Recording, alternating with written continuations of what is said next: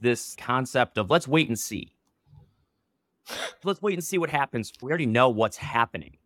Like we have enough data points to know what's happening. The cool thing about business is it's very linear. It's not, oh wow, I can't believe yeah. X occurred. It's like no A, B, C, D. We know E is almost 99.99 times out of 100 going to come next. So hmm. let's do this because we really do understand what's occurring. It's not some black box of magic. And not doing anything, not making decisions, that's probably one of the biggest challenges, misconceptions I've seen is because you don't want to make the wrong decision, you don't make any decision, which is a very bad strategy.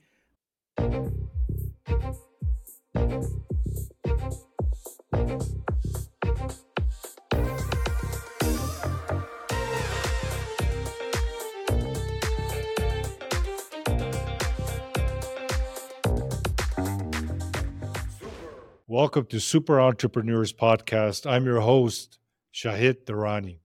Today we have with us Drew Lyon. Drew founded Focused Energy to help businesses succeed by providing financial and operational support. Recognized as the top 25 young professionals of 2020, Drew is considered a trailblazer in financial data. Welcome, Drew. Thank you. Thank you. Happy to be here. Appreciate you having me on. It's my pleasure, my friend. How did you become interested in financial strategies? It's a two pronged approach here. I'd say the first was I was working, studied finance and accounting, came out of college, did some, tried to do financial advising, personal financial advising. Good, good idea. Probably not the thing for me. Did I was working for a large corporation in Colorado, it was a utility. And I was like doing all the material analytics, like how do we design something, purchase materials, and install it. And it's like a million or a, a mile of high voltage line costs $2 million. So it's like extremely expensive. There's a lot of effort that goes into it. And as I was doing analytics, I found one plus one did not equal 10. Everyone kept reporting 10 and discovered this large fraud, yeah. reported it, told to cover it up. Wow. The SVP of this public company and we got the corporate BS line of, oh, yeah, that's a problem. We'll, we're definitely going to fix that. We care. And I was like, this is just complete bullshit. No one cares here. Like, everyone was just like, do as little as they could to get it over the line. And it really, I just realized corporate wasn't for me. The other thing is, I grew up in an entrepreneurial family. Half my family very successful. The other half mm. learned all the struggles that comes with being an entrepreneur. And I was in the latter half. And so learned a lot of what not to do. And I, at that point, when I reported this fraud, I realized it was a kind of a turning point in my life. And I chose to go into helping entrepreneurs make better decisions with the financial information they have and simple accounting, finance, strategy, cash flow, not splitting atoms here. And from there, we grew it. And I just realized there's a better way to do finance, accounting, operations, bringing those pieces together to say where you're going and how you're going to get there. And it, the mm. fascinating thing to me now, after doing it for hundreds of businesses for over a decade, it's most businesses have the same problems. It doesn't matter whether you're designing rocket mm. ships or making fidget spinners. Like it's the mm. same core issues. And good financial strategies, like it's just because it's simple doesn't mean it's easy, but it's not that geometrically complex. Because once you know the structure of this, especially when you experience it with so many businesses, they gave you that oh, yeah. reality. You know what? At the end of the day, it's, it's all the same. And it's, I think the thing that I really learned the most was entrepreneuring is great. It's awesome. But like mass media has blown up into be this thing where everyone's, I want to be an entrepreneur. It's like, no, you don't. It's brutal. it's like there, it's constant self doubt. It's you have everybody's expectations to have an answer on you, and you're like, I don't know. You live in constant like you have to be comfortable being uncomfortable, and you're mm. asking and answering questions that you don't know. And it's just a very fascinating thing, and surrounding yourself with people who can help. And there's a lot of people that can help, and I've just realized doing business well doesn't mean hire a bunch of people and have a huge ego. It's there's so many Mm. resources that you can hire like fractionally now and just make so much further better gains and put more capital towards revenue generating activities than Mm. business overhead and hiring a lot of employees and having very senior staff run a business don't play business Yeah, and that's what I always preach as well about mindset, having the proper foundation to handle entrepreneurship oh yeah because you need a strong inner world. oh yeah Yeah. it's i think it's that Yeah. confidence and yeah. it's you have to create it if you don't have it yeah or And you gotta uncover it. belie- believe in yourself Yeah, and know that like it's darkest before the dawn and you just got to keep going Yeah. Keep going. And if you don't have the belief, you get help to Yeah. help you instill that belief because without belief, that's why people just give up yeah and on it's this journey. But I think that's another thing. And that's what I realized about like with when you look at accounting, finance, you look at the numbers, you look at the financial data, understanding where you are, where you're going, and how you're going to get there. There's always a way to get to the place you want to be, but there's also realities. Like, do you have enough capital? Can you get capital? Do you have product market fit? Can you figure out how to get product market fit if you don't? Do you have a market? I think those But the starting point, yeah, but the starting point would be belief though, because if you didn't Oh, have belief, yes. they wouldn't even go, even try. Oh yeah, no. Starting something Yeah. like it's all about Yeah. passion, and it's got to be something, in my opinion, more than money. You can't just be like, Yes. I want to be super rich. No, you got to have a 100%. passion. I want to fix this, or I want to do this better, or Yeah. yeah, hundred percent. Can you share any common misconceptions through the history of you working with so many businesses when it comes to financial strategies? I think not a big one is this like concept of let's wait and see. let's hold. Let's wait and see what happens. It's Yeah. no, we already know what's happening. Like we have enough data points to know what's happening. The cool thing about business is it's very linear. It's not, oh wow, I can't believe Yeah. X occurred. It's like no A, B, C, D. We know E is almost 99.999 times out of 100 going to come next. So hmm. let's do this because we really do understand what's occurring. It's not some black box of magic. And not doing anything, not making decisions, that's probably one of the biggest like challenges, misconceptions I've seen is it's because you don't want to make the wrong decision, you don't make any decision, which is Yeah. A very bad strategy. Uh, The other misconception is probably thinking revenue is the same thing as cash. And they're two vastly different things. And I was talking to a venture capitalist the other day and I said, What are the four biggest things you're really looking for out of your CEOs in the boardroom? And it was actually really good. It was like on the fly. It was like the last minute of our like coffee. And he's actually, he's like unit economics. And I don't know how they make money and really where they make money. And then he was the next thing he's and he's thinking, he's pondering, and he's rubbing his chin, and he's like cash flow. He's not statement of cash flow, but the elements of net working capital. What levers can you pull that are going to shift your business's cash situation? What are your terms on paying vendors? What are your terms with customers on getting paid? How often are you how are you repaying debt? And it was understanding how your cash flows, moves, and interacts in your business in and Mm. out is one of the greatest misconceptions I've ever seen. And it causes the greatest issue in any business because the great analogy is if a gas, if a car doesn't have gas in the engine or gas tank, it can't go forward. So if a business doesn't have cash in the bank, it can't operate. And so you always have to have Mm. cash. And Yeah. Knowing how to preserve or make more cash or move cash in faster that is the one of the biggest keys to success That's the key focus right there.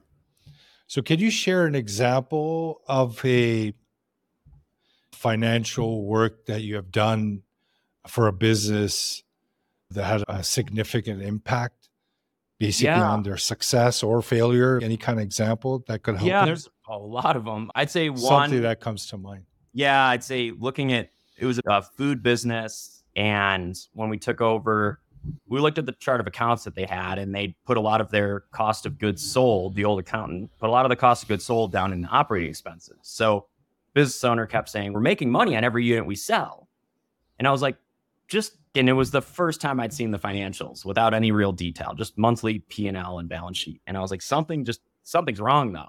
Like you wouldn't be losing this much money. And mm-hmm. as we dug in, we really found out that this this other accountant, I have no idea why, but like half of the cost of goods sold they put down in the operating expenses. So we moved all the cost of goods sold up to where they needed to be so that we understood you're selling for five, it cost you four, you make one now.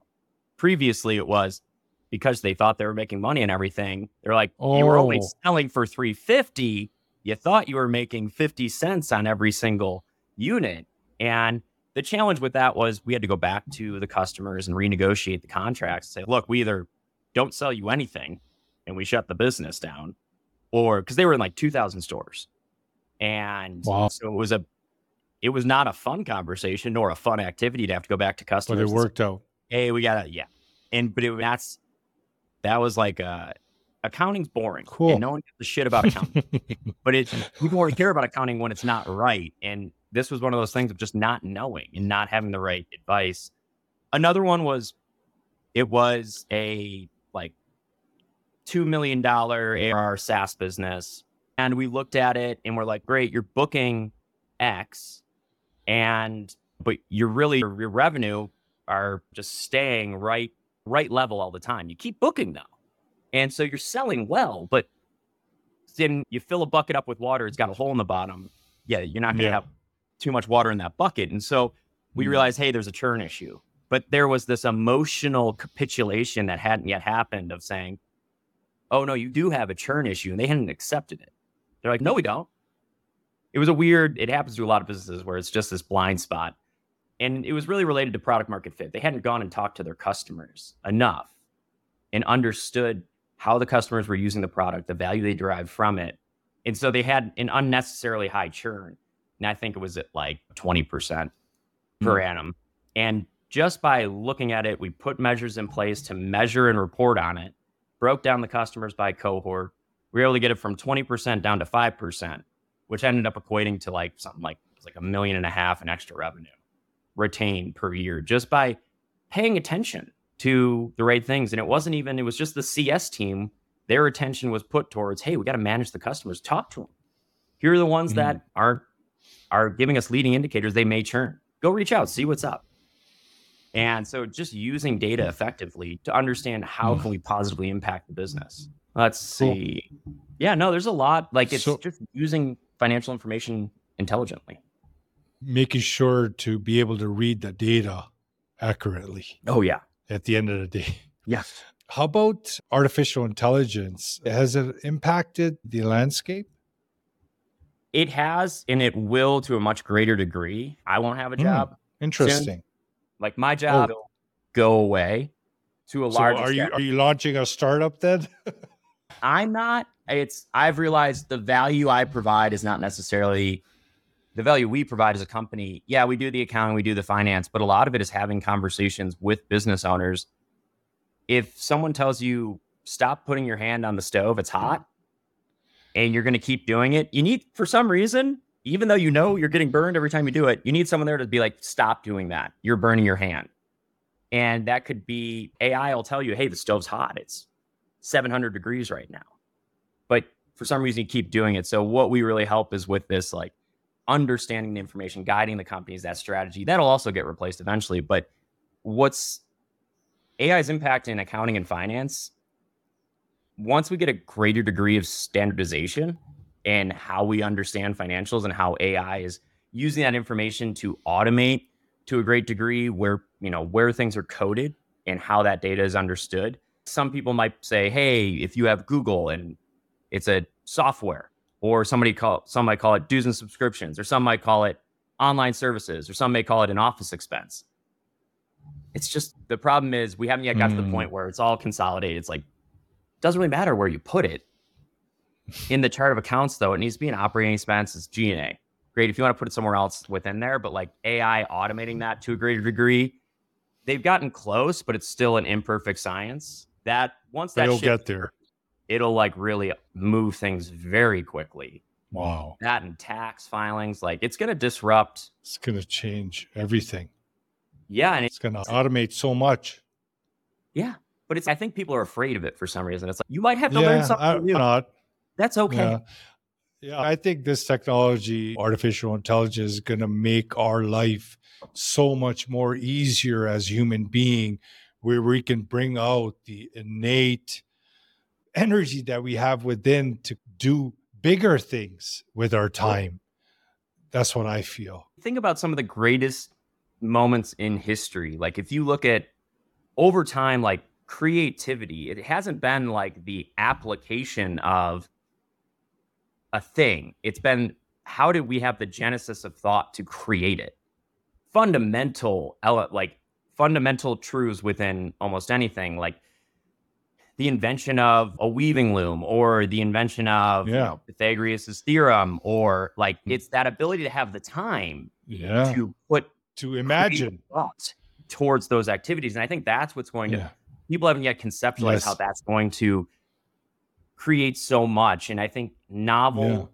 I, we're still really a few decades away, a couple decades away from novel creative thought in from a like machine being able to create something. So yeah. there's all this time mm. that like I think it'll give yeah. us that will enable us to think creatively to invent new things that no one even thought were possible. Just say it's wild the pace of invention these days. Yeah. I definitely relate to your train of thought there because I feel that artificial intelligence will give us more time. We'll have abilities to earn more money with ease. We'll have time to spend more time in that power of our imagination. Everything is created twice, right? In imagination than in the physical. So imagine we having more time to spend in our imagination, what we are going to create. I think the creation in our world will amplify tenfold and we'll see more and more people being established financially with this technology. I think it's yeah, going to improve the quality of human life. What's cool is like in almost every like I love reading sci-fi books. I'll get on the exercise bike and sit there for an hour and just blast through books. And one of the things that's wild to me is if you look back in history when something was conceived of and thought crazy, like oh, was it Back to the Future had yeah. thing where they got on like the payphone and there was a video box. Yeah. like, oh, man, flying like, cars, flying cars. Like they just approved like a three hundred thousand yeah. dollar for testing, yep. like the other day. Yes. When we think I about something, that. it's like wild how our it's that preconceived, that self fulfilling prophecy where we're like, we should do this. And then like people create it. It's an insane reality. And I think moving beyond the concept of needing financial means, like there's always going to be a need yeah. of transaction. Yeah. But I think when we realize we don't, there's so much, there's many, so, so much. much. raw material out there that like we yeah. have such an imbalance in it.